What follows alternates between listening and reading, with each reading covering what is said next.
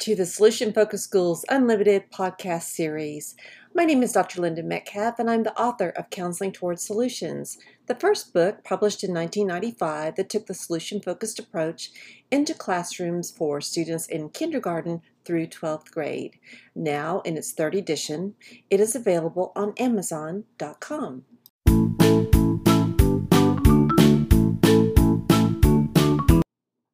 one day some colleagues and I were talking about coming back to school and the importance of not just coming back, but actually addressing the elephant in the room, which is, oh my goodness, we're coming back with masks on.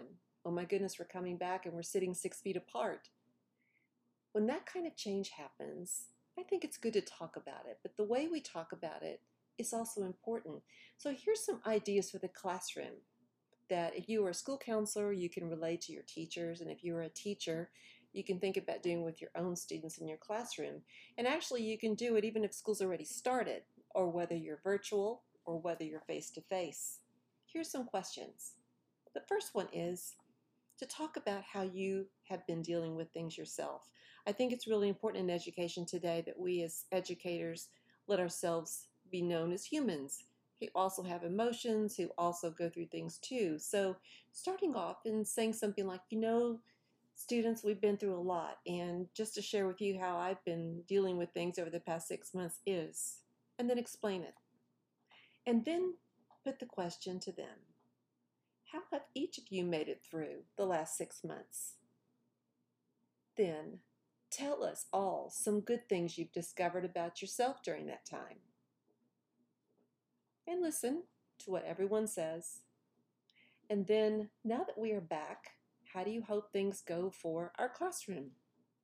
If we were to design our classroom, for example, from this point on, what might you want it to be? What would everyone be doing in that classroom when you came in tomorrow, almost as if a miracle happened overnight? Because we have a chance now, students, to kind of start off brand new and I'm just wondering, and I'm just really curious about what your wishes are for us as we go through the next few months. And after they've told you all these things, I'd encourage you strongly to write these ideas up on a poster board or maybe put it into your computer and print it off and give everyone a copy or just post it somewhere where students can see it, maybe even on your whiteboard or smartboard, and then ask them students on a scale of 1 to 10, 10 meaning we have achieved all of these ideas, which are fantastic ideas, where are we today? And let them think. And if they're a little below 10, which they might be, because after all, they're coming back and things are different, what would it take students to move up one point?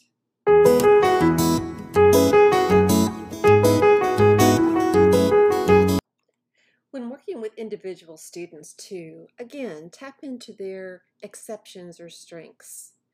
Maybe you have a student who comes in and is distraught over being so behind in work, or maybe you're talking to that student online who just can't seem to get it together.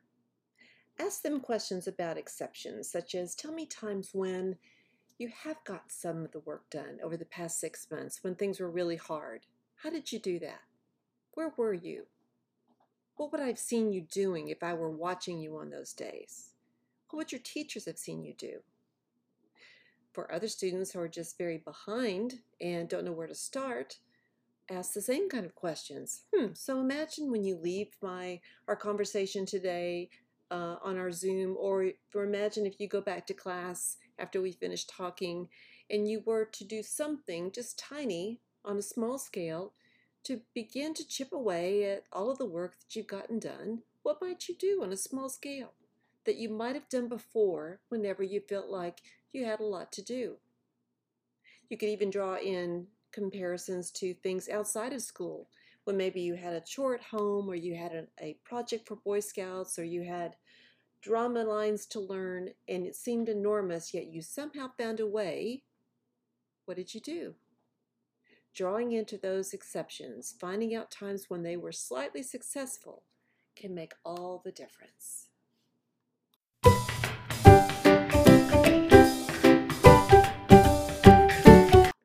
And lastly, let's talk about parents who have certainly felt the challenge of working at home and taking care of their children and teenagers and making sure everyone gets what they're supposed to be getting done done during the day.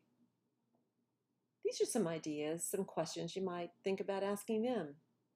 The first one, what did you learn about yourself over the past few months that you were proudest of? I love asking parents that because they tend to not be thinking about what they're proudest of. They only think about what they've got to do when they get home. But it gives them a chance to kind of reflect on what they've been able to do. Then, what has our school done well during the past few months to support you and maybe support your, your, your children or your teenagers? And what could we do to make it slightly better if you had your way? And then finally, help them with some parenting skills based on their own skill level. Saying something like, if you had a wish for your child or teen during the coming weeks as school begins, what might it be? What might your child or teen need from you to help that happen? What else might they need? What else would they be doing? What are some workplace or even personal skills you have that might be useful with at home learning for the next few weeks.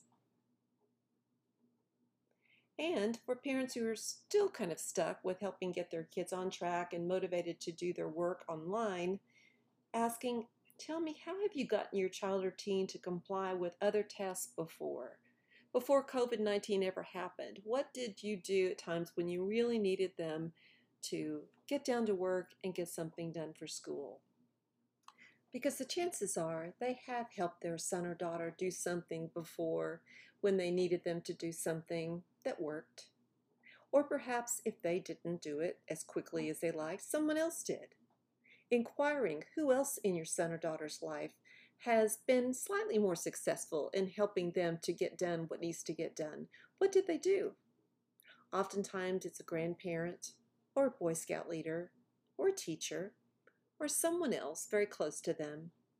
We can all learn from those persons in our son or daughter's life and the way that those persons approach our sons or daughters. And once we learn what they do, we can try those out too. So, looking around and finding those exceptions can be very helpful to parents and respectful to parents.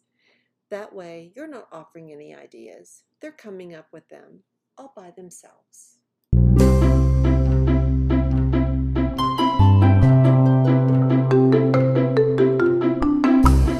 Thank you so much for listening to this podcast. It is always a delight to talk with you. I wanted to share a conference I'm hosting in October. It is called the Solution Focused School Conference. It is the second conference that I've done, and it's the only conference in the world that takes a solution focused approach into schools from kindergarten through 12th grade. I have gathered together 18 incredible people, including a director who has implemented the solution focused approach into her school district. She'll also be talking to us during that weekend. So join me on that weekend and learn from so many people who are doing so many amazing things. Everyone will be sharing with you how to use their ideas virtually as well as face to face. To find it, go to Solution Focused School, that's all one word, dot com slash conference slash. And I look forward to seeing you there. Thank you.